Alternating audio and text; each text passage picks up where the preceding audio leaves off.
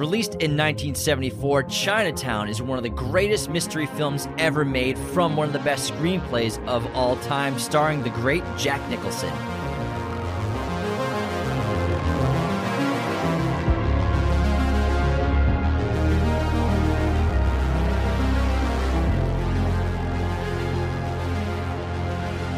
Forget it, Jack. It's Chinatown. Hello, movie friends. Welcome to Raiders of the Lost podcast, the ultimate film and TV podcast. And today we're discussing an all-time classic in film history, Chinatown, directed by Roman Polanski, starring Faye Dunaway and the one and only Jack Nicholson in one of his greatest performances of all time.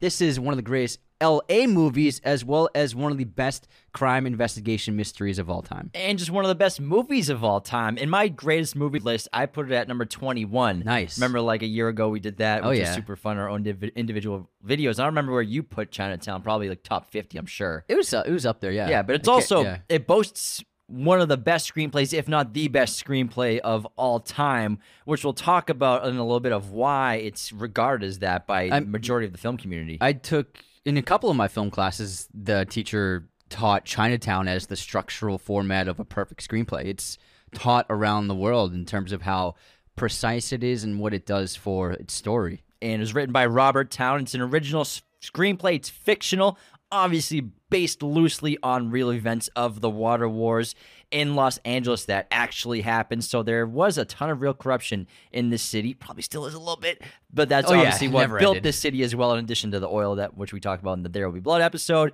Directed again by Roman Polanski and starring Jack Nicholson, Faye Dunaway, and John Huston, who was a regular in classic noir films, as well as the father of Angelica Huston, who Jack Nicholson was dating at the time. He was also the father of Danny Huston. Oh, that's right. And the grandfather of Jack Huston. You've seen Danny Huston in a ton of movies. Jack has had a slowly building career. He was most notably in Boardwalk Empire and played a couple of pretty big lead roles in movies. But Danny Huston has had a really terrific career. Danny's father, John Huston, he was also a director. He directed quite a few films. And not so much of like an actor-director, but he directed a lot of films that he didn't even act in. So very talented guy, and really seals home one of the greatest villains in history of cinema. I mean, this is like a character that is rarely ever talked about when people make lists of great villains. Yeah, so he plays Noah Cross. And Danny Huston, if you've just heard the name, recently he was the villain, one of the villains in Wonder Woman. Yes, he's not Ares, David Thewlis, but he's the Nazi guy. Yeah, you've seen him in a ton of stuff. Children of Men. I mean, so many things. Now, Chinatown, in addition to having one of the best screenplays, if not the best screenplay of all time, is highly regarded by critics all around the world. It's an 8.2 on IMDb, which I think is pretty damn low, because that only puts it at number 135 on the 156. I'm sorry, on the all-time user rating list. It won one Oscar off 11 nominations. Like you said, 11 nominations before the episode, it lost to The Sting. Yeah, The Sting won 7. 99% critic score on Rotten Tomatoes, 93% audience score on Rotten Tomatoes, as well as on a budget of $6 million. It grossed $30 million globally. And like I said, just one of the greatest, most loved films of all time. Quick little synopsis. Let's hear it, man. Chinatown. When a Los Angeles private eye, J.J. Jake Gittes, is hired by a woman named Evelyn Mulray to investigate her husband's activities, he believes it's just a routine infidelity case. However, Jake's investigation soon becomes anything but routine when he meets the real Mrs. Mulray and realizes he was hired by an imposter. Her husband's sudden death sets Gittes on a tangled trail of corruption, deceit, and sinister family secrets as Evelyn's father becomes a suspect in the case. Dun, dun, dun. And film noir was obviously a huge genre in early film days, 40s, 50s, and a little bit in the 60s. And this is a film that basically went back to its roots, now with great color photography, anamorphic lenses, Panavision cameras in film. And Technicolor, all that. Yeah, Technicolor. So it was just the highest quality medium of film in its time to really tackle that genre and that time period again, but with this new technology. And it really is one of the best-looking films of the 70s. I love the cinematography of this film because Polanski does all anamorphic, You can fit so much in the frame from end to end. You can also get a lot of subjects in focus, and also there's some great handheld work in this film that works perfectly for the sequences, some excellent stunts. But all in all, it's just a very controlled, tightly filmed movie that if you watch it a lot and enough times, you can really basically kind of study it as a way of learning how to make a film, because Polanski does everything right. And every choice, every decision, whether it be with the cinematography, sound design, the editing is terrific. And then performances in this film are some of the best of the decade for sure. Faye Dunaway is really fantastic. Huston is excellent. But Jack Nicholson, one of the greatest actors of all time, this is definitely one of his better roles. And something that obviously comes up in his filmography is possibly the best film he ever did. But in the 70s, he was absolutely on fire. And this role was really important and instrumental to him building his career. He had already been nominated for Five Easy Pieces before this. But Jack was a huge rising star, and he actually turned down The Godfather to star in this film. And I saw this interview he did. Someone interviewed him in like the 80s, and they're like, "How do you regret turning down The Godfather?" He's like, "Well, I think Chinatown's a pretty great movie." He's like, "No, I don't regret it at all." And so I suppose that the 70s, couple of movies really take the zeitgeist by storm, whether it be the Godfather movies and maybe the first Star Wars and a couple of other films. And movies like this, which are also on the same tier, they kind of maybe get a little forgotten, or in comparison to the Godfather, maybe reduced. But in make no mistake, this is one of the greatest films of the 70s. And the 70s is probably the best cinematic decade of all time. Yeah, I agree. And the shadow that The Godfather and The Godfather Part II casts over so many great films is pretty dark and pretty big, and it's tough to get shown. Even though this is a perfect movie, it's a masterpiece in every sense of the word. It's an absolute clinic in directing from Roman Polanski. Clinic in acting, everything about it is sensational. And just to stay on the camera work for a little bit, cinematography is done by John Alonzo, who was a documentary filmmaker, and so the way he lit this was really unique. You know, he lit it kind of like how he would light his documentary sequences when obviously interviewing people. So that was kind of like a new way of lighting, or an unheard of way of lighting for a feature-length film like this. So I think that added a great strength to it, because I think the lighting in this movie is terrific. Cinematography, like you said, the wide anamorphic lens helps the story so much in this movie, because there's a lot going on. There's a lot of characters in the same shots a lot of times in a lot of different scenes. There's layers. Yeah, and what this does with these anamorphic wide lenses, you get a large depth of field. You can get a lot of things in focus in the background and foreground, so you can have a shot with five characters. Maybe some people are in the hallway, and Jake's in the room that the camera's in, but the other people in the hallway are still in focus, and they're all still in this wide shot. So I think it really helps tell the story and the narrative of this film with the characters. And they put the camera right up to people's faces. That makes sense that he was a former documentarian, cinematographer, and filmmaker, because there's a quality to the camera work in this film where they just bring it right up to an actor's face, and it's just to the point where they're not getting warped because of the anamorphic lens. And it just... films weren't really being made like that at that time, and someone who I think that really compounded on that approach to cinematography would be Emmanuel Lubezki, who has filmed a lot of Iñárritu films and Cuarón films, but Iñárritu and Terrence Malick really let Lubezki get the camera right up to people's faces, and it will warp them a little bit, but it gets you like... it's like this personal touch to the filmmaking and blocking with the actor, where it's, especially in this era where wides and medium wides were mostly prominent in films, and there was always like a good amount of distance between a character and the actual audience for majority of films. In this film, you're right up on Jack's face a lot of the time, Faye Dunaway a lot of the time, and so I really like the personal quality of the cinematography. And I adore the music to this film, this like sexy jazz saxophone. It's beautiful, adds so much intrigue and mystery, capturing the essence and sounds of the classic film noir era. It was done by Jerry Goldsmith, who ironically also did the other great LA mystery film, LA Confidential. Also Alien. And Alien, and won an Oscar for Mulan in 1999. Oh, wow. Great composer, but I adore the music to this film. And it's actually reminiscent a lot of, I think, for Taxi Driver, even though having the brass, the sexy saxophone sequences. Obviously, that's makes me think of that as well. But I adore the music, and I absolutely love the opening credits to this film. Just a classic credit roll. Get every name in there with this beautiful music and the design. It looks like it's from silent film from the 20s and 30s, and I think that artistically and aesthetically, this movie is perfect in every single way, and that's a great way to open it. And it's such a wonderful Los Angeles film, and if you live in Los Angeles, it's because I watched this film many times before we moved here, and now when I watch this film, I'm like, oh my god, I used to live like right there. Echo Park. What? Are you kidding me? The boats are still there. You still do that. It's my old neighborhood. It's crazy. And I spend a lot of time in Chinatown too. The Chinatown in LA is actually surprisingly small. They do make it look pretty big in the film and in other films that shoot here.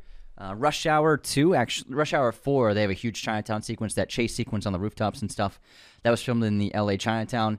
And it actually... Rush Hour 4 hasn't even been made. Rush Hour... No, Lethal Weapon 4. Sorry, Lethal Weapon 4. Sorry, when they're chasing Jet Li around. The Chinatown in LA is actually quite small. There's really one main boulevard, and that's not even that long. But it is... a cool place, and they have lots of shops, and there was even a little shopping mall, little restaurants here and there. It's not as big as you would think it is, but they did a terrific job of making it feel really big in the sequences that were in Chinatown. But, I mean, just LA is a really big city, and this film traverses the landscape of the city and all aspects of it. And I like the history of it because this is before the Valley was implemented into LA as part of LA. The story, because it takes place in 1937, remember? Exactly. So Los Angeles at this point in time, it was just like Los Angeles, like the Hollywood surrounding areas, and then the hills wasn't even Los Angeles. And then above that, which is now called the Valley, Studio City, Sherman Oaks, North Hollywood, Van Nuys, these are now part of LA. If you're in Van Nuys, you'd say I'm in LA. But in this film, that geography wasn't even part of LA at the time, and so obviously we learned through the course of the film, part of the plans is by combining those areas into the city to integrate the water system into it. So I like the history of how the city actually was built and formed, and obviously greed and corruption is prevalent throughout the entire course of the film, and ultimately on the surface it seems like corruption and greed would be the theme of the film, but I believe the theme of Chinatown is inevitability, and Chinatown being the title, it's basically representative of, for example, Jack's personal history with Chinatown. Not that the film's not saying Chinatown is a bad place. It's a place where bad things happen, and where you meet your end when you're trying to do something, you're trying to serve justice. You always find the inevitability of dealing with corruption, of dealing with those who are really in power, and how there's really nothing you can do to stop things or to actually change things for the better. So the inevitable hand of law, Jake in this film, inevitably can't do anything, and there's no way of really doing anything that can benefit the society. It's a terrific choice for a title because, it's like you said, it's not saying Chinatown's bad, and it's not even saying that Chinatown is the cause of events or the end of events. Chinatown, and what it means in this film isn't a location. It's a theme. It's, like you said, inevitability, but also bad luck. Chinatown means bad luck, especially to Jake, especially to anyone who worked in Chinatown. If you're a police officer, obviously we have hints, and we learned that Jake was a former police officer, potentially detective before he went on his own, became a PI. But Chinatown has always meant failure and bad luck to J.J. Gittes. That's why he doesn't like talking about it. He doesn't like talking about Chinatown in his past. We get little bits and nuggets of information, brilliant screenplay writing of what happened in Chinatown. We know that he was trying to protect somebody, ended up being the cause of why they got hurt. Similarly to this film, in the third act of this movie, he obviously, again, got involved with a woman back then, which is, we don't even get exposition about that. We just get one line from the detective, from Escobar, saying, "You never learn, do you, Jake?" when they're in the back of the car and he wants to go bring, supposedly, Evelyn out by himself. You never learn, meaning he always gets involved with the woman in the cases that he's involved in. And so Chinatown, technically, the title doesn't refer to a place. It just refers to, like Anthony said, inevitability, of corruption, of failure, bad luck. And also, Jake unable to be a hero in his own story ever. Mm-hmm. He always loses. And that's a great character trait to him, where throughout this entire film, he's trying to be this hero. He's trying to save the day. His arrogance, his hubris, his vanity takes over all of his actions because he wants to be the guy. He thinks that I'm smarter than everybody. I'm 5 steps ahead. I figured it out. I'm going to save Evelyn. I'm going to take down Noah Cross. And I'm going to do it all by myself. When ironically, he can't do either. Yeah, and then Noah Cross in this film represents the idea that there's only so much you can do, and the average person and one man and one woman will never be able to change things, because no matter what happens, societies and cities in this case, and even entire countries, are under the control of those who are in power and those who really have the money.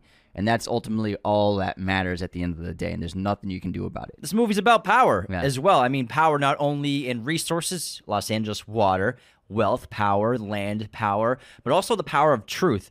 Whoever holds the truth in this film holds the power. And not only is that in Noah Cross's benefit because he knows everything that's going on, he even says that great line to Jake, you think you know what you're in, getting involved in, you think you know what's going on, but you have no idea. You're in way over your head, basically, even though Jake wouldn't admit that. And also the power balance between Evelyn and Jake. Whoever has the truth on their side has power, just like Jake thinks he has the truth on his side for the majority of the film. And he thinks he solved it. He thinks that, oh, this is a classic noir story. This is a femme fatale. This is a sultry woman who's going to be the romantic interest of our lead character. Obviously, she's a femme fatale, so she'll be the antagonist at the end. She's going to be the villain behind everything. We're going to spook everybody. But then what's Polanski and Towne do with the film? They flip that classic trope on its head. She's not a femme fatale. She's actually the hero. She's the good person. And a victim. And a victim as well of her father. And Jake obviously realizes it too late in that great scene they have, obviously, at the house later on in the film when he's telling her that I figured it out.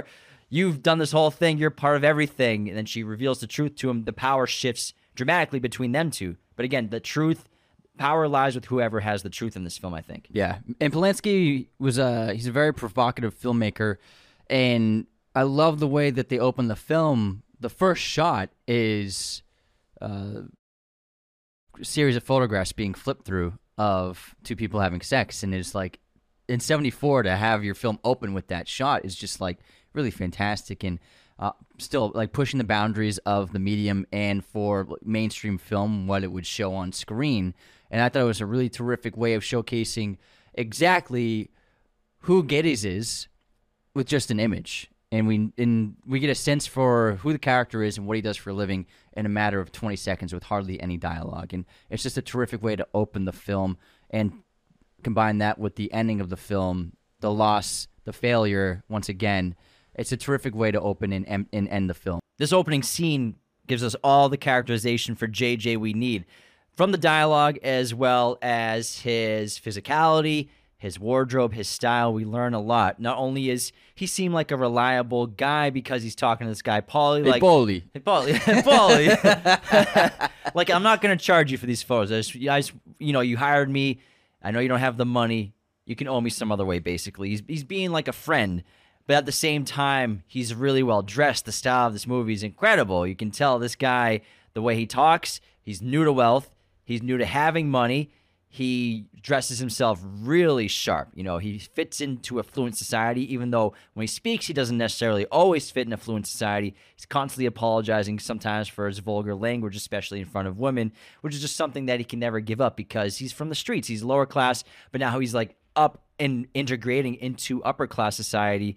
But the dialogue of him just trying to be a good guy, a good friend, as well as when the fake imposter Miss Mulray comes in to hire him to spy on her husband, Mr. Mulray. She thinks he's having an affair.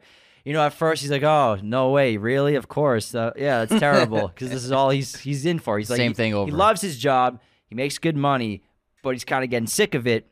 And at the same time, he'd rather not do it again. He tries to talk her out of it because he probably is more interested in better cases and more big cases. That's why he becomes obsessed with this case because of this corruption, the water corruption, and he's so infatuated by it because he thinks, I'm going to be a big hero. I can solve this case, this big, finally a case that I care about rather than just the typical adultery, infidelity.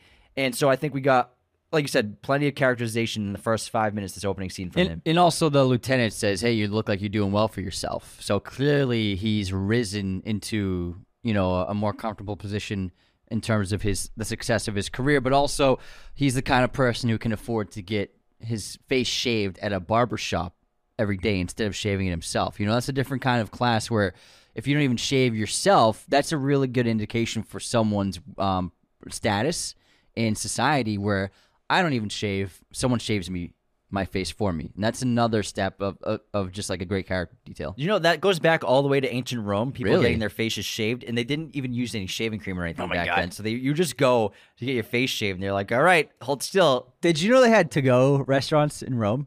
Did they really? They had, they would be, it was the same thing we have today. It would just be like, real quick. It would just be a little shop, and it would be like a counter with different pots of the things they served. And then they had paintings or like tile ceramic artwork done of like chicken and then like a cow or whatever they served it. They would be a picture of the animal. And then people would get in line, grab their tray of food and get what they wanted and then pay the cashier. Just like McDonald's. It's crazy. Now let's get back into Chinatown. Now, and then what I love actually connection is like you get to see some old school ways of investigating. Yeah. Like I love how he puts the stopwatch underneath. Just a pocket watch underneath the wheel of a car, so that when he backs up, he can Geddes will know when exactly Hollis left that area. And I'd love to just get into other reasons why, like we've been talking about, this is the best script of all time, probably. And I think, first of all, the incredible mystery that not only starts small but expands and expands and gets so huge and elaborate and complex that they don't reveal everything until the very end of this movie, really. And the fact that it starts off as the mystery of adultery and infidelity, then the mystery of who set Jake up, this imposter, who hired this imposter, the mystery of we have someone's been murdered, multiple people have been murdered. Where did this guy drown at the bottom of this riverbed that's bone dry? How did Hollis Mulray, the head of Water and Power, drown in Los Angeles in the middle of a drought, as the morgue guy said? The guy at the morgue says, "Water in his lungs, he drowned." So, how did he get salt water in his lungs? And what was in that pond in the back of the Mulray's house that we don't find out until later on? And it's such a great mystery. And then we see the massive corruption of Noah Cross and the power and control he has over Los Angeles, and how he's the most corrupt person there, and he's the key to this big mystery. Same thing with the mystery of Evelyn and this young girl, the girlfriend of Hollis Mulray. Who was that? Who was it actually? And I love how this great mystery, we get the answers in the first 20 minutes, 30 minutes of the movie. Yeah. We go in the backyard of the Mulray's home when Jake goes there, and he asks the gardener well, he doesn't ask him. Yeah, he sees something in the pond in the back. He almost reaches in to grab it, but Miss Mulray comes back from what I'm assuming was riding a horse. She looks like she's in equestrian attire, and yeah, she says JJ she was right. Yeah. Doesn't get to pull out whatever was in the water. Not to mention incredible miscommunication when he talks to the gardener, and he thinks the gardener says "bad for glass." Yes, bad for glass. When really the gardener was saying bad for grass. And if Jake only asked him to re-say what he said or come again, he would have realized that this is a saltwater pond, and he would have made the connections to the mystery and probably solved it so much sooner. But you can also maybe contribute that to his experiences in Chinatown. Maybe he has prejudice against Chinese people, and that's why he's not super nice to this gardener until later on when he asks him about the salt water. Because he's...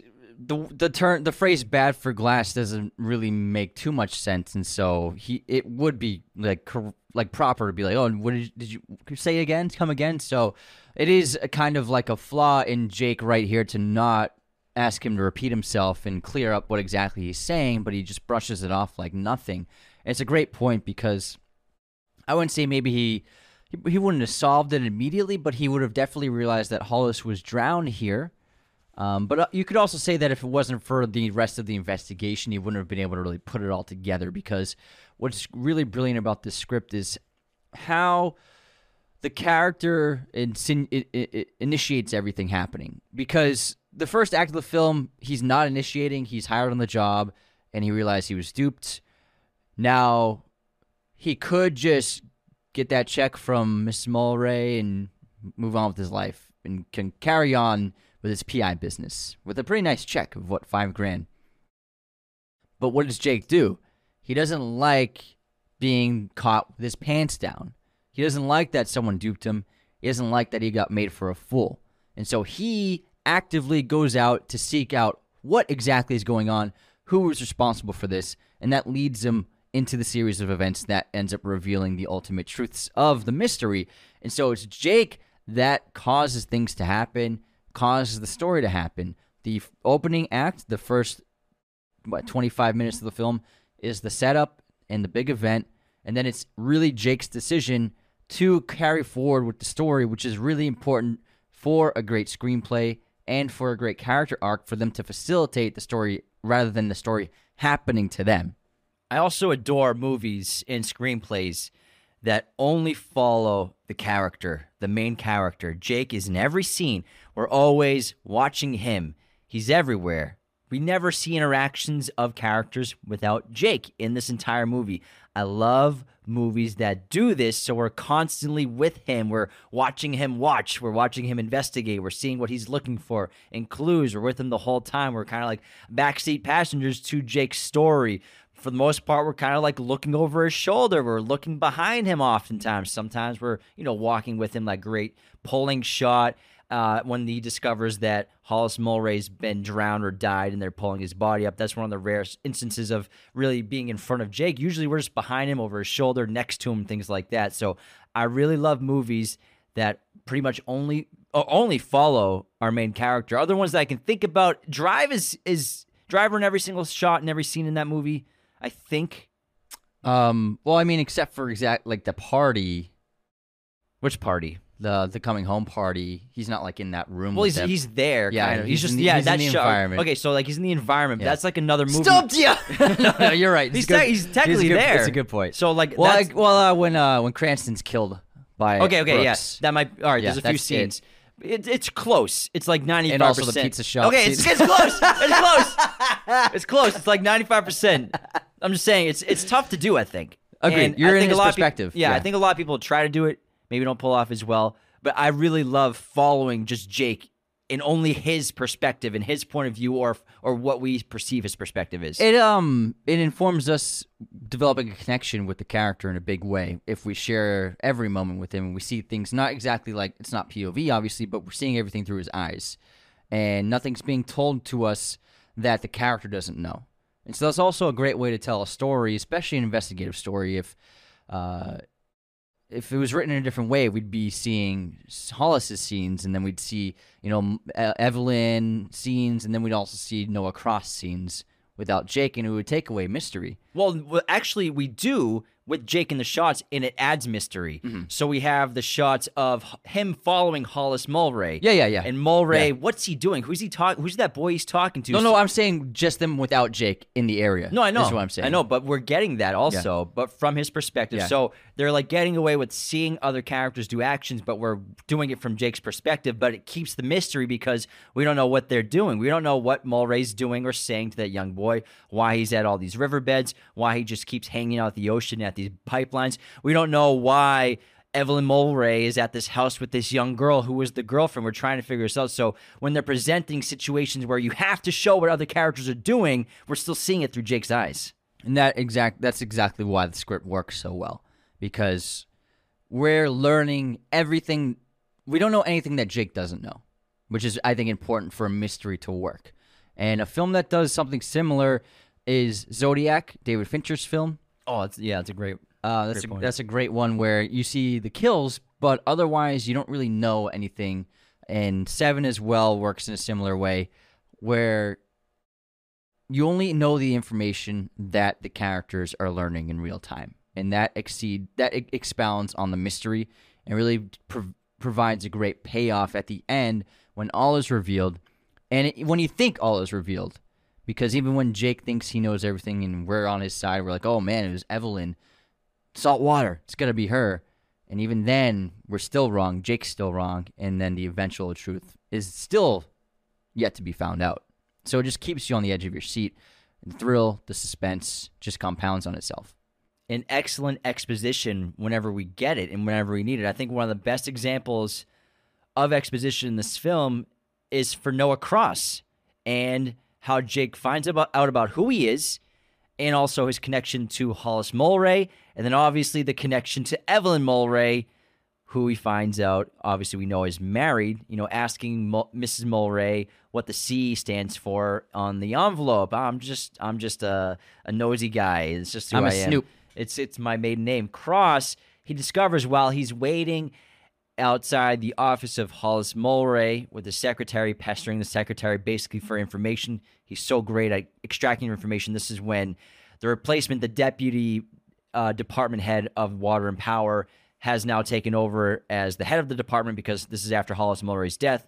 And Jake's in the office. This is the second time he's been there. The first time he was trying to see Hollis Mulray, who he didn't know was dead at the time. And he's going around, he's looking at the portraits and photos all over the wall, and we see the photos of Noah Cross. Who is this old guy? And he's with Hollis Mulray. He's got like this Daniel Plainview quality of like, I just like feel like I own this place. This is all my land kind of aesthetic and vibe.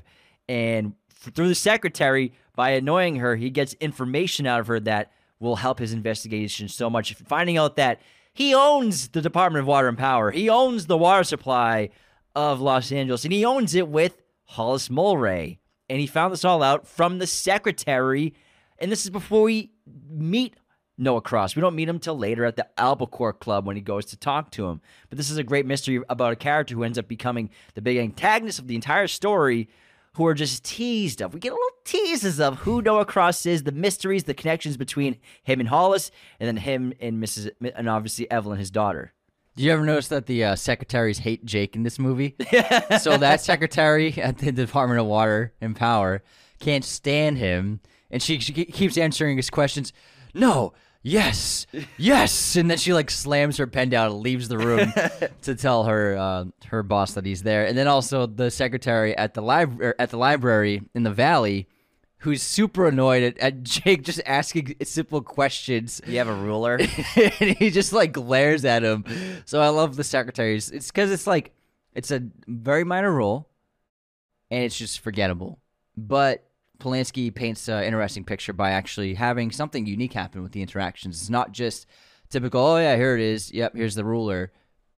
Very boring. But he actually adds a lot of interesting qualities to just these tiny characters that really, I think, make this film on rewatches really funny, because I always think it's hysterical. I laugh at the library scene, and I always laugh at the Department of Water and Power. It's a funny movie. There's some great lines, some great jokes in this movie, and I think it's only possible because it's Jack Nicholson, and 1970s, it was pretty good to be Jack Nicholson. This guy was a superstar, global, massive star around the world. And Chinatown was his biggest movie at the time until probably 1980. The Shining blew him up even more, but he was such a huge celebrity by then that obviously that's one of the main reasons why everyone saw Shining, besides it being an incredible film. But the 1970s, Jack Nicholson in these flashy, beautiful suits, lit so well, the perfect tan. The guy just looks incredible in every shot in this movie, even when he's getting beat up, even when he has this nasty cut on his nose, even when he's covered with a massive bandage on his face, he still is freaking Jack Nicholson. And also, this is a film, early filmmaking days where, you know, he did a pretty dangerous stunt with that water stunt. Oh, when the first one. That was pretty dangerous. It's a lot of water. Being thrown, thrashed into that iron fence. I feel like that's something that a lot of safety standards would be put into it, but there's no wire, there's no safety team like. Back then, you know, films they just shot things. They would just film it. You know, he's got to do this. Just have him do it. And he hops the fence really well. Yeah, he hops like a 15-foot fence. All in one take, just one shot. So it's pretty impressive and really putting your body on the line. It looks pretty dangerous, I would say. And like water, people underestimate the power of water, especially a large moving body of water. There's a lot of force there, so he could have gotten hurt, but could have been something in the water, like a rock that hits him in the face. Yeah, you know? It could have gone badly, but they did a great job. And to this day, the nose cutting sequence is still. It just looks perfect. It doesn't look bad. It looks like he's really cutting him in the nose. Oh, it looks incredible, dude. Yeah, and Polanski's actually the actor who's playing the small Frenchman. Hey, kitty cat. Yeah, hey, kitty cat. That's actually Polanski. But the slice, the splatter of blood spray, It looks fantastic, and every time I watch it, I'm like, okay, how'd they do it? How'd they do it? They actually, I actually can explain it. Yeah, please. So the blade has basically a swivel, so or it just looks like an ordinary blade without any pressure being applied, but when you put it, like, put pressure against the edge of it, the blade goes inside of itself, and then obviously they had some fake blood pop out at the same time.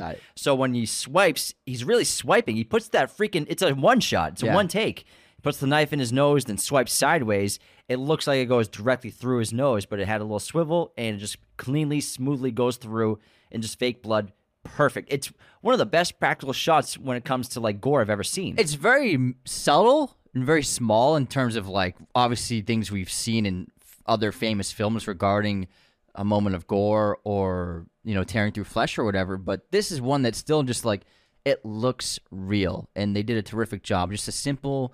just a two-shot with the two actors, and it's just like, it's great. I love it. And the wound means a lot. Like, why does Towne and Polanski have this character cut JJ's nose? Why cut Jake's nose? It's because he's snooping around. He's sniffing around too much. It's a metaphor. It's a great shot, great thematic element to the character, and he's getting in, he's ruffling the wrong feathers. He better keep his nose out of people's businesses, so we're going to take your nose to make you learn a lesson. And then just cutting to him in the office with just the huge bandage on his nose is just great. And well, first we see the reactions of other people. And then him having that patched up nose with the gauze on his nose, it's just, it's an iconic character look. You know what I mean? You mentioned the suits and the great tan and everything, but Giddy's with... obviously with the suit on and then having the gauze taped on his nose, in film history, it is an absolute legendary, iconic look of a character. It's going to be my Halloween costume this year. That would be great. Yeah, yeah. That's a great costume. I hope people get it. Well, I'm sure they will now. No, they'll get it, yeah. Just keep repping cigarettes the whole time. It is the 70s. Try to thin my hair out a little bit up top. It still looks good, man. I mean, Jack's always been able to pull off. I mean, he's hardly had any hair ever. On top, but he still pulls it off. He's just too cool and confident. He's got it. Jack has always, aside from his personality, he's always had just, he's got a very striking face. You know what I mean? The camera loves him. And the expressions he can pull from his face just really, they light up the screen. And it's just, I'm sure every filmmaker, it was just a joy photographing him. I think it's not only, I think it's more, obviously, the camera loves Jack. But I think more Jack loves the camera. Oh, yeah. I think that's also what's part of it as well. Yeah, he loves attention. He always loved attention. That's why he's perfect as Jake Gittes. No one else could have done it like this. And just bringing the vanity and confidence to the character just makes this film so special. And these characters, the characters are incredible. I mean, that's one of the best parts of it. But also the thing with Chinatown and how we were talking about how people kind of forget about it. And obviously the shadow of the great films, other great films from the 70s have kind of kept it hidden or in the shadows. But also the controversy around Roman Polanski has also added kind of this weird reflection of reality and terrible things. And also at the same time the story was being written and made, we're at the height of Watergate in the 1970s with Richard Nixon and the scandal of the spying on presidential campaign. So that was also another reflection of corruption in American culture and in Western civilization that was massive and part of everything that's going on. And, of course, the influence of the real water wars. So this film, whether you're talking about it from the story itself or the history of the film, it is a reflection of reality, which I think adds so much of, like, a mystical quality to it. But it is a film, and we've talked about it a bunch of times how it seems as though classic films, older films, they're being seen less and less by newer generations. And this is a film that's an example of that. I mean, it has half as many reviews on Letterboxd as Evil Dead Rise does. That's crazy. But a lot of people watched this episode because we told everyone we were covering it. That's awesome. And a lot of them, it was their first time viewings. I just really hope that films like this, because this is a film when I was a teenager and going to film school, 19, 20 years old, it was a film I learned a lot about. And then you watch it. And it's a movie that made me realize the greatness of a film and how a film can be really, like, perfect. And this is an example of a pitch-perfect movie, every aspect of it, from the top-of-the-line crew to the bottom-of-the-line crew. It really is, without a doubt, one of the greatest films ever made. What a picture. What a picture. And I really just hope that... And this is a movie that influenced so many movies after it. Obviously, it is reflection of the film noir genre, which became famous in the 40s and 50s. But not just that aspect, but the screenplay and the what happens in the film in terms of the story, it has been duplicated, replicated, built upon, ripped off time and time again. And not just the mystery murder investigation aspects, but like dialogue sequences or the way a scene is approached. And this is a film that had such a huge impact on cinema, like many films of the 70s did. And I just hope that younger generations seek out older films like this to watch it, because it has a great rating on Letterboxd, 4.2, excellent rating, but it only has 27,000 reviews. And so Evil Dead Rise has been out for a week and a half, and it already has double that. And so that's the thing where I just hope that people, if they're getting into film and they're learning more, they want to learn more about movies, go to the classics, go to the 60s, go to the 70s. Go to the past. That's really where cinema was at its height in a lot of ways. Not technology-wise, obviously, but in terms of storytelling and the approach to filmmaking and the approach to acting, it's really where things transformed starting in the 60s and then just blew up in the 70s. And we got really some of the greatest filmmaking of all time in that era.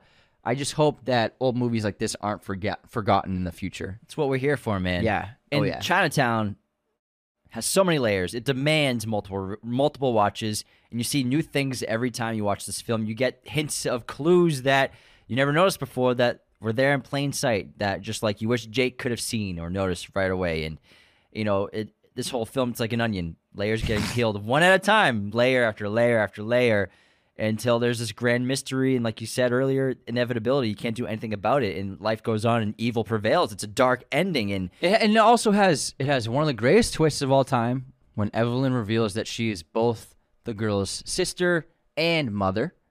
Unbelievable twist, like an all-timer.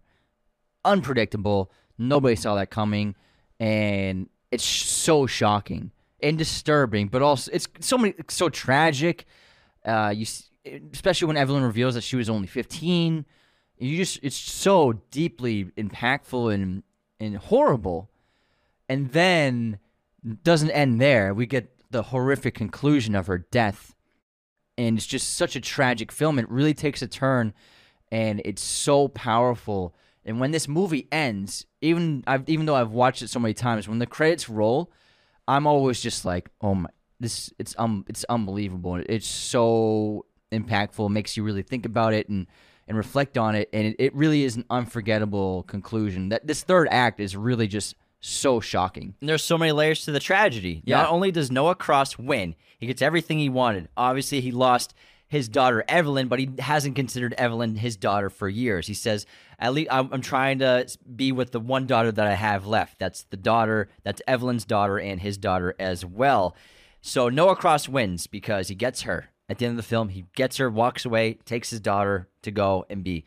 He wins because the conspiracy does not get any legs and no one cares. All they care about is now the death of Evelyn Cross, or Evelyn Mulray now, and that situation. So Noah Cross gets away. He's going to get his deal done. He's going to get control of the valley and control of the water and become the future of Los Angeles. The future, Mr. Giddies. But not only does he win and evil prevails, but J.J. Gittes, Jake, facilitates it.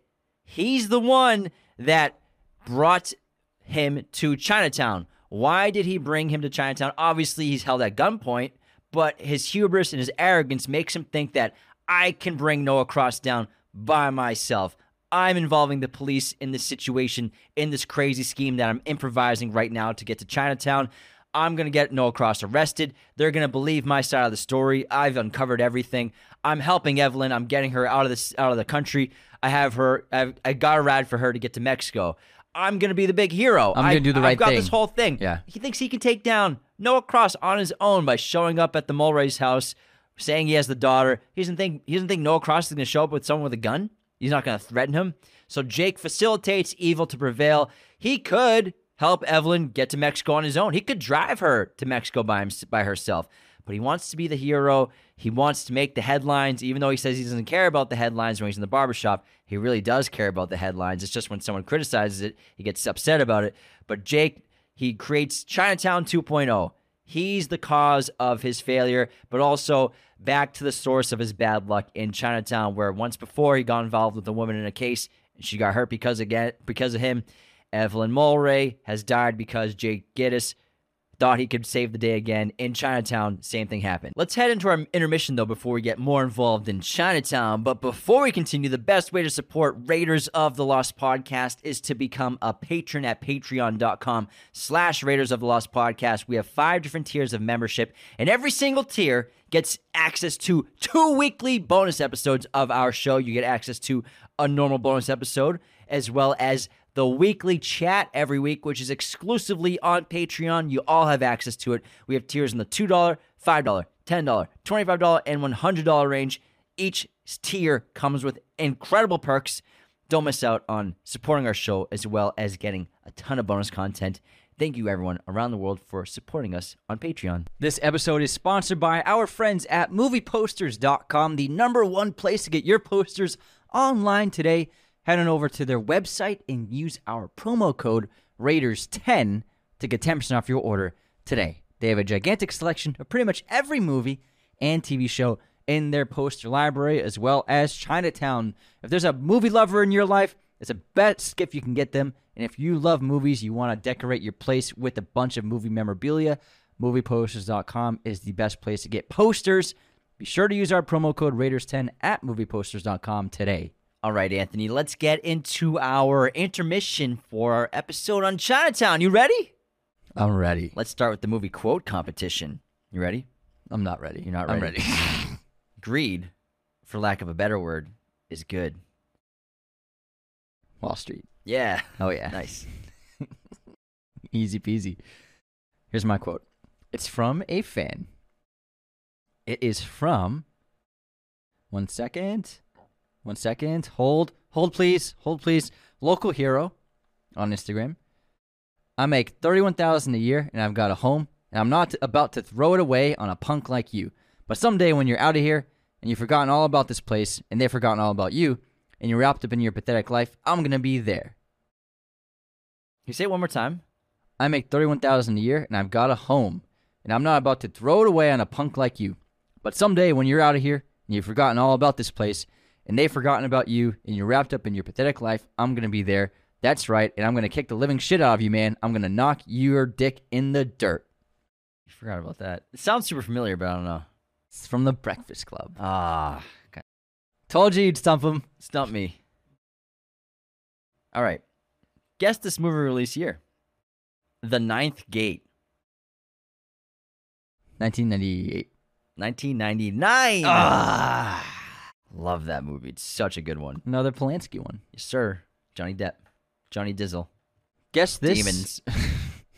And angels. Guess this movie release year. Amores Perros. 1988. 2000. I didn't even hear what you said, honestly. The Iñárritu movie. Oh, Amores. Yeah, Amores Perros. Oh, gotcha. I thought you said pedals. I was just straight up guessing. I did not say pedals. It's not like pedals. How about you ask me to repeat myself next time? I'm like Jake Gittes, man. Bad for glass. Movie pop quiz time. What Roman Polanski film won the Palme d'Or at Cannes? Good question. I'm going to go with The Pianist. Yes, sir. Oh, yeah. Great movie. Who directed Colin Farrell in Alexander? Who did make Alexander? Who's responsible for that? Is it Oliver Stone? Yeah, Oliver Stone. Good guess. Nice job. I didn't think you'd get that. Me neither. That was a tough one. Listen, this is a shot in the dark, but you wouldn't happen to be pre-law. Google Hunting reference, bro. All right. What's your streaming my streaming recommendation for this? Wait, no, we got haters. What we got? Unsubscribes? We got some haters. Yeah, man. Let's go, Anthony. Who we got? We got some haters. Who we got? We always got haters. We got some good ones. All right. Enriquez PJ wrote, Y'all actually gonna do research on these movies or just IMDb them? Unsubscribed! People say that all the time on TikTok. Oh, man. And these guys just, like, read off the IMDb list. The Evil Dead clip talking about Sam Raimi's car. You said that they painted the chainsaw to satisfy the requirement. Didn't satisfy me. Space Giraffe wrote, satisfy requirement, my ass. Unsubscribed. Exactly, dude. Why can't you put the car in there? Why not? I don't know, man. Just put it in the fucking... You're in a parking garage. I don't know, Just put it in the corner. Yeah, right? Like, just put it there. Oh, we couldn't find a spot to put it in the movie. You're in a fucking parking garage. Chad Battles wrote, Elle Fanning over Anya Taylor-Joy. Split Amsterdam to Northman, Peaky Blinders, Queen's Gambit, Last Night in Soho. Biggest snub since Saving Private Ryan lost to Shakespeare in Love. Unsubscribed. She's great. She's great, but I think Elle has more pull as like, yeah. She's almost there, man. Yeah, we put her at 11, man. Yeah, at 12. Or 12. Yeah. It's tough. It's a tough list to make. It's tough. It's a tough list. Because then who are you going to cut from our top 10? Elle Fanning for you, but. I wouldn't cut Elle. No, for our listener. Or unsubscriber. But respect your opinion, man. Huge Anya Taylor-Joy fan. Jack on YouTube wrote, bro, I'm just laughing at Florence Pugh's head being stuck in the corner of the screen during the intro of this episode, and I genuinely don't even know why I find that funny. Unsubscribe for making me think I'm weird. Wait, what?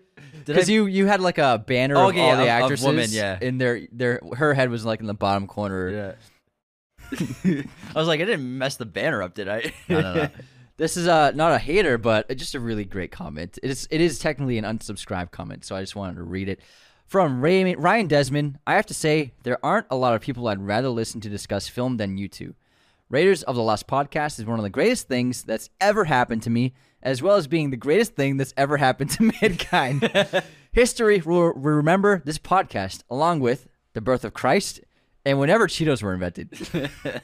I look forward to spending the rest of my life listening to this podcast and wishing nothing but the best for this thing's future. I'll be right there with you guys every step of the way as we grow and bloom together. Unsubscribe. Thanks Ryan. Jinx. Cheetos and J. Christ. Dude, Flamin' Hot Cheetos are on another level. Like iconic things. It's the best snack. Flamin' Hot Cheetos, number one. My body does not like him the next day. That's all I'll say. You have any more? That's it, yeah. My streaming recommendation for this episode is Boogie Nights on Hulu. Just got put there for May 2023. It's one of Paul Thomas Anderson's best films. Highly recommend checking it out if you haven't seen it or just revisiting. Bro, I got Talented Mr. Ripley for my streaming rec. We watched it last week. Time. Oh, my God. It's so good. What a picture. So, it gets better every time I watch it. It's so good. It's like, they don't make movies like that anymore, man. It's great. Man. What a great movie. Fucking brilliant movie. So good. Shit. Dicky. We're going to do it soon. We're also going to do more movies from the 90s. And you're going to see a lot more classic films in our episodes, as well as still plenty of films that are coming out week by week. But we're going to do a lot more films that we grew up loving and a lot more films that we have come to grow and love by rewatching them from the past. And there's so many great movies in the 90s we haven't touched yet. So expect more episodes like this one. Now let's get back into Chinatown. I like how you say evil prevails because Noah Cross is evil. He is a vile human being, and one of the most clear indicators of this is it has nothing to do with his schemes or anything, but it has everything to do with this line, this one line he says to Jake at Evelyn's house in the last act of the film, and he tells Jake, "People are capable of pretty much anything under the right circumstances." He's defending himself for having intercourse with his own daughter. That's what that line is for, and to defend that is such a terrible, reprehensible thing to say. Noah Cross truly is evil. And this movie works so well superficially, you could say, just on the surface, as well as when you watch it a second and third time if you don't pick up on the complexities and really understand what this movie's about, because then you really get the film, then you really understand why it's a masterpiece. It's one of those movies, first-time viewings, first time I saw it, I was like, oh my God, that was incredible, but also I don't completely get the whole thing, the whole picture yet. Second, third, fourth, fifth viewings. Now I get everything that's going on. It's operating on so many levels. So like maybe if you don't have the capacity to fully grasp everything that's happening on every level of the film, it still works on the surface as a great film, mystery noir. It has all the elements you need of a detective that you really like, you're rooting for, a potential femme fatale that turns up out being the hero and villain, as well as another great antagonist and great villain, great cinematography, incredible wardrobe and style, location cinematography. It all works just on a superficial surface level, but then it works even better underneath the surface. I think Fight Club's a great example of that. For a lot of people, the opposite, they just see it on the surface. They don't see how great it is underneath the surface. The subtext. Yes. The subtext beneath it. And where Chinatown works on both fronts brilliantly. And I think it's still extremely relevant because the idea of water being at risk is so relevant to the day, especially in LA where, you know, we've been in a drought. Like an actual, like they call it a drought for what, since we've been here. Well, the thing with LA, it's a desert. Yeah. I mean, it's a year-round drought. Yeah. But the thing is, water is, and always has been, always will be, a extremely valuable resource. And the people who control that, especially in this film, represent basically the control of society. And it's definitely possible that in the future, not too far future, water could become scarce and become even more rare of a resource that the average person may not be able to get, because all around the world at this moment, I mean, there are a billion people who don't have access to clean water. We do because we're lucky to live in this country, but so many people, a reality of their lives is not having water.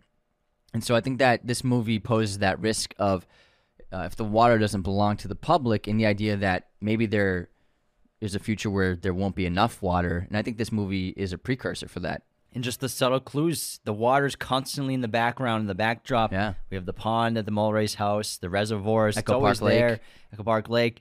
Jake is following the water. And he's got water on the mind.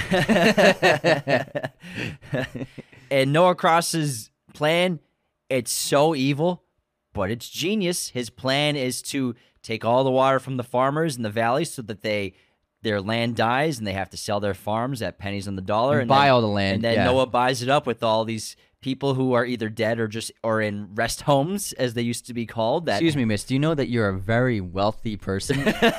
No. You own a lot of land. Wow, these people own 50,000 acres, buy up all the land in people's names who have no idea what's going on, and then turn that land into fruitful farmland as well as property land for homes and apartments and everything. So his plan is brilliant in doing it all because he has the control of water under his thumb.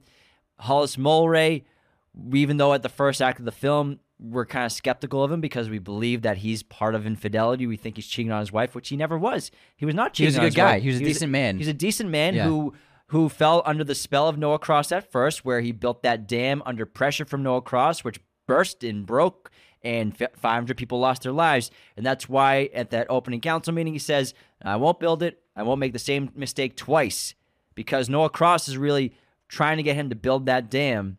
So now he's turned him down, and then obviously Hollis Mulray finds out about everything that Noah Cross is trying to do. That's why he gets killed. But he was a good guy. He was not cheating on his wife. The young girl was. I'm sure he knew the situation. He knew it wasn't his daughter. His stepdaughter. His stepdaughter. Step-niece, stepdaughter. In a terrible way. And he was a good person. But the script is so brilliant where you think he's a nefarious guy until the third act we really understand who he was. Just another victim. And Noah Cross, he really does represent the real people in power. And it doesn't matter who the governor is. It doesn't matter who the president is. I think that, you know, people, I think everybody kind of understands the fact that there are people who really are in control of things, and they're the people that own everything. They're the people that own all the land. They're the people that own all the wealth.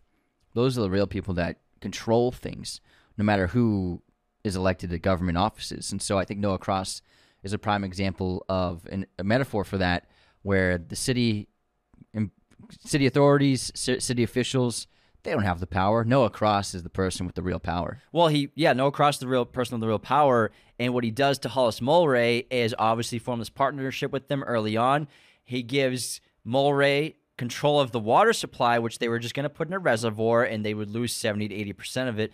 But Mulray, being a genius engineer and very intelligent person, ends up putting it in natural reservoirs, you could say, where it rests on the crust of the earth, and naturally they only lose 20% of the water. And so, help build the city. Exactly. Yeah. Like Cross says to Jake Gittes, Hollis Mulray built Los Angeles and he made me a fortune. Exactly, yeah. So he's connected. They're connected at the hip, and that's why he ends up killing Mulray, because he doesn't go through with the dam. Then he gets someone in power who can do the dam. Exactly. That was man, this movie's so good. It's really incredible. And I mean, like, it was a movie.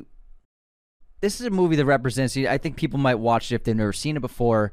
Not anyone who listens to this show, but you know. But I think people who maybe they want to give classic films a shot, but they might have a bad attitude towards it, where they might watch this movie and be like, oh, "I've seen this 100 times," but this is like the first one to do it.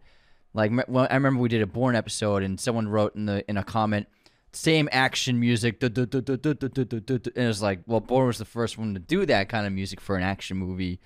It's important to understand that, like, the tropes of our day, they are built upon the original genius of these older storytellers, and the tropes became tropes because they were done so expertly in the first instances like this one. You know what I mean? So that's another reason why, I mean, so many aspects of modern cinema, especially in the crime genre, investigative genre, built upon a movie like Chinatown. And just great characters, man. Jake Gittes is one of my all-time favorite characters, and he's such a gray area. Exactly. Yeah. Like, he's a good guy. He's trying to be. He wants to be a good person. He's a lot of flaws. But he does have a ton of flaws, and one of them we've been talking about is vanity, his hubris, his arrogance. He's got some misogyny in him. He's got some racism in him. He's not the kind of hero that you'll see nowadays in Hollywood. He gets involved with women every time he does a case, but he's trying to do the right thing. Yeah. But because he has so much arrogance and hubris and vanity, he can't just do the right thing. He has to also be the big hero and save the day. And finally, has a case worth doing. But that's why I love him so much. And he's a perfect PI. He's got the finesse. Yeah. I think he was looking for something to fight for as well. You know what I mean? Being stuck in the PI business, losing his career. So maybe he was looking for something to really believe in again. And also, I mean, he's falling for Miss Mulray. You can assume they're falling for each other. He's a loner. This guy outside of his job has no relationships. We go to his apartment one time, his home. What's he doing? He's by himself. He puts on those fancy pajamas. You're just like, this guy's so full of himself. And I love it. I love every second of it. Yeah. Can't get a moment of peace, but he's a lonely person outside of his PI work. And that's why I think you assume he just gets involved with his PI work constantly when it comes to relationships. And I also think that he's a person, he doesn't like what he does. And that's why he gets so defensive in the barbershop when that other customer calls him out for, you know, you certainly have an interesting way of making a living. And then he gets so upset with the guy. He's like, hey, I make an honest living, pal, just like anybody. I'm not kicking people out of their homes like you at the mortgage department. To react that negatively and that angrily clearly shows that he's not happy about what he does. I'm sure, like I said, he likes the money. Yeah. Gets paid really well. He's got staff. He's got everything. He's got offices. He's $35 a day. Plus expenses. And a bonus if he finds results. Now, he's getting sick of just being adultery and infidelity. That's, like we said, we've been talking about why he's so enticed by this case. And obviously, like you said, he got caught with his pants down. Usually he's the one doing that on the opposite side. Mm-hmm. He wants to find out what's really going on. He got duped. He doesn't like that. Yeah. So what the hell is going on? So amazing character. But he's a great PI too at the same time. If you take away the bad traits, he's great at thinking on his feet. He's got the finesse that he's trying to tell. I think it's Barney. He's like, listen, this is what you got. This job requires a little finesse. Jake has that. He'll get in these high balcony odd places for the perfect photo angle. He knows the stopwatch technique about putting it under the tire, things like that. But I will say he is not great in a fight. It's something that you won't see oftentimes in as strong leading men in a Hollywood movie. He's terrible in a fight. He gets beat up a couple of times. He was about to get shot outside the nursing home, but Evelyn pulled up with the car and rescued him. So he's a person where also he's getting the better of him outside the water reservoir when he gets his nose sliced off. So if he is put into a bad confrontation, he's probably not going to get out without getting beat up or hurt in some way. Let me defend my guy Jake right now. First of all, he beats the crap out of Mulville outside the rest home. He gets the upper hand on Mulville, comes out, beats the piss out of him. He beats him up big time, all right? Big time. He also has a gun pointed at him outside the Oaks Reservoir.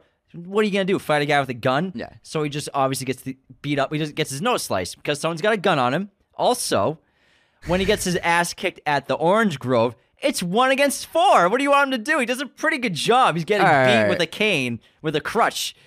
He beats some of them up. He does, yeah. But he gets knocked out. He gets his ass kicked, but it's 1 against 4. Okay. So put some respect on my guy Jake's name. He's good in the fight, all right? 1-on-1, he's fine. He beat the fuck out of Mulville. That's true. But he did rush Mulville. But I feel like it's these are sequences where we would see like a big action scene. You know what I mean? And sometimes it's better when the hero gets defeated real easily or quickly, or it doesn't have to be like. I'm not saying there's a problem with John Wick, but I feel like people might have the tendency to go John Wick route, and when it wouldn't make sense, you know what I mean? Or the Bourne route, just for the action. Out. Well, the thing why it works so well in this movie is because it's realistic. Yeah. Of course, if you're going to get in 5 fights, you're probably going to lose most of them, especially if it's 4-on-1 or people have guns and you don't, because he doesn't carry weapons. That's the thing about Jake. Doesn't carry weapons, but also... I don't think a PI legally could at that time. Well, it depends on that time. Yeah, maybe not, but it depends on the state right now, if you can... Well, and now... But I'm saying usually as for law enforcement. But it also works so well in this movie because it showcases how Jake has these bursts of being in control and having no control. Being in control, having no control. So before he... when he hits Evelyn. So before he gets beat up at... Well, yeah, that's an example too. So, but at the Orange Grove, for example, he's sitting in his car smoking a cigarette, confident. I know what's going on. I'm solving this stuff. I was just at the records. I ripped that stuff up. I'm figuring stuff out right now, man. And now I'm going to get my ass kicked. I get shot at by a shotgun, and these guys are chasing me on horseback. Orange Grove. So he goes from having an extreme confidence and control over what he thinks is his investigation and evidence, and he's going to uncover even more truths to now... getting knocked unconscious and getting his butt kicked. The Evelyn situation... Horrible temper. Yeah, it's the same thing I was talking about earlier with the power of who has the truth, has the power and the control. Now, he slaps Evelyn around a few times, especially when at first she told him outside the house that she's my sister. Yeah, and Jake ate it up. He's like, all right, whatever, but I'll let you go for now. He's like, no big deal. Yeah. But then he goes back to the house. He finds the girl again, and she says, she's my daughter. Like, tell me the truth. She's my sister, slap. She's my daughter, slap. This was also Faye Dunaway's idea to get slapped around. Mm-hmm. So she thought the scene wasn't working, and Faye Dunaway told Jack in annoyance about how the scene wasn't working too well, like, just slap me. Just start slapping me. So it was actually her idea to get hit in the scene. Okay. And so, like you said, he loses his temper. He has no control. He thinks he has the control. He thinks he has the truth, and he wants the truth, slapping her around. And then she gets the upper hand by fully revealing the truth. And what happens to Jake... He becomes so not defeated, but docile, and also, I will do anything to protect you at this moment. Yeah, and I think that the slapping scene is an instance where I said earlier where just because the person is the lead character of the Hollywood movie and the essential hero of the story, what works so well at this film is that he is so flawed, and he can be a decent person, but then he can also be a terrible person. And that's what is the complexity of the character, where he's someone who can tell a good joke and put his life on the line to maybe try to make this city a better place, but then also he'll hit a woman out of his temper. So he is not through and through a good person. That's what I think makes the film so interesting. And films like this that were generally being made back then, you won't see that nowadays, obviously. But I just think it's not so cut and dry. And just because he's the hero doesn't mean he's a true, like, hero and an upstanding human being. You know, he is an extremely flawed individual with a lot of problems. Another great example of the control shift is when he first goes to Mulray's office before he knows Mulray's dead, and he's looking for Mulray, and he goes in there, and the secretary goes to get the deputy of the DWP. And while he's in Mulray's office, he's, like, going through drawers and stuff like that. And he finds a clue in that book of the blueprints of the dam. It says 7 p.m. Oaks Reservoir. Yeah. And that's where he goes later on. And then before he leaves, he goes in the deputy's office. And he says before he leaves, you mind if I grab a couple of your cards in case I can't get in touch with Mulray? Mm-hmm. Help yourself. He takes like 5 of the cards. He uses that business card to pose as the deputy at that reservoir where they discovered Hollis's body in the water and are pulling him up. And then when he goes to Oaks Reservoir, again, he found this clue. I got a lead. I'm in control. I have some power. But he loses the power immediately when he gets pushed by the water, the gunshots, and then nose cut. So, like, constant shift of control and power for Jake Gittes the whole film. And there's something about, especially mystery films pre-internet and pre-smartphones, where the character has to do so much legwork to figure things out. And I just prefer it, because a movie like this, it would have to change drastically if something like smartphones were involved. Like, it wouldn't work. You'd have to rewrite the whole thing. And so I really love older movies pre-internet and pre-technology, because it allowed for a lot more freedom and control of the story, and you can really do more with the characters, whereas a lot of problems can be solved just from a Google search or like looking something up online. Not to say that there aren't films like that that do a phenomenal job, like Girl with the Dragon Tattoo is a great example of one. But I just love movies before this technology where if a character had to figure things out, they had to physically drive to this place. They had to actually ask people. They had to dig and rifle through old documents and newspaper articles and actually go places to figure things out. And I love that in these older movies. That's one of the reasons why I like older movies. And Evelyn is such a great character, too, because we don't really understand her until the end of the film. And she's so back and forth of, is she innocent? Is she guilty? Is she hiding something? She's definitely hiding something. How much is she hiding? Does she know what happened? And really, it's not until the third act we understand what's going on. And I think that once you see this film and then you watch it a second time, Faye Dunaway's performance is incredibly nuanced, complex. She is terrific in this movie. She doesn't get talked enough about, I think, in this movie, because obviously Jack is Jack, and Jake Gittes is such a memorable character. But I think Evelyn is so good, and I think Faye did an incredible job. And again, when you watch it for the second time, or you know what happens to her, and you know the truth, and you watch it again from the beginning, and you know these things going in, and you're watching these subtle things she's doing on camera, incredible performance. Yeah, in the early scenes, she's just portraying that conflict inside and clearly trying to hide it, and when she's in front of Gittes, and it's really a phenomenal performance, and the subtle nature of it is its strength. It's so well written, too. Yeah. Even things like lying to the police with Jake to get away out of the situation, because she doesn't want anything to get out, because what she's trying to do is hide and protect her daughter and be with her daughter, because at first for her early years after she gave birth, she was hiding from her daughter. She didn't want to see her, but now she wants nothing but to be with her and also get her daughter away from Noah Cross. And you can argue and assume that because when Hollis Mulray was alive, they were able to do that, but now that Mulray's dead, there's really no one to protect Evelyn from Noah. Exactly, and Cross would have gotten the daughter no matter what. The only way was to escape to a different country, and if there was no way to overpower Noah Cross, because he held all the cards and he had everybody in his pocket, so there was really no way to win. And I love the way she acts and the character acts whenever her father's brought up, whenever she hears his name, or Jake brings up your daughter, or I had lunch with your daughter. I mean, with your father this morning, I had breakfast, and she almost can't speak every time, and you're wondering, is it because she's trying not to lie? Or is she just so horrified every time she hears his name or thinks of her father, which is probably the case instead? Yeah, I would say latter for more so for sure. So it's just a really terrific performance all around for every actor in this film. Yeah, I mean, they were two of the best of their time, both of them. To be in this one movie is great, and their chemistry is really terrific. But if you haven't seen this, you got to check it out. You got to get on it. Got to get on it. On it. On it for sure. You got anything else on The Great Chinatown? I love it.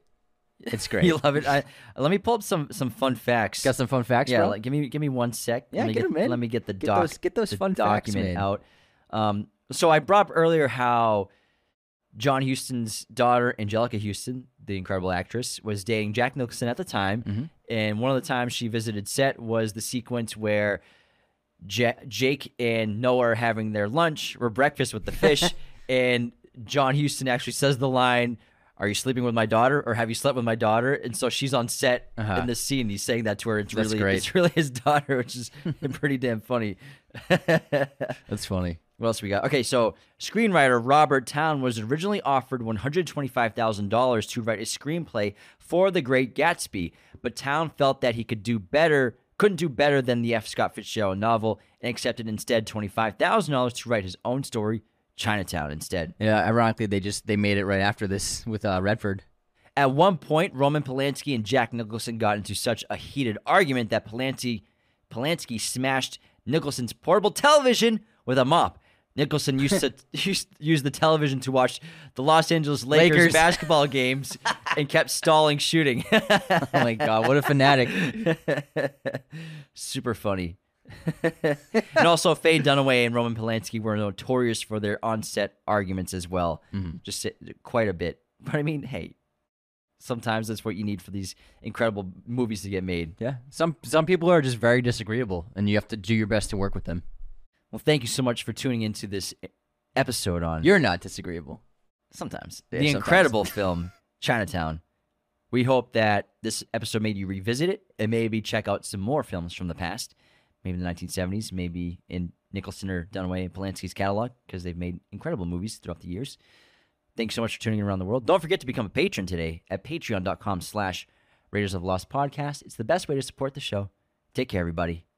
This episode was executive produced by our Chosen One patrons, Cody Moen, Andrew Hagen, Becca Keene, Benjamin Cook, Calvin Murphy-Griggs, Nicholas Martin, Darian Singleton, Tyler McFly, Andrew Hagen. Our Chosen One patrons are our biggest supporters. Thank you so much. Raiders of the Lost Podcast is a Mirror Image production. Sound mixing done by Jacob Kozler. Opening music by Chase Jackson.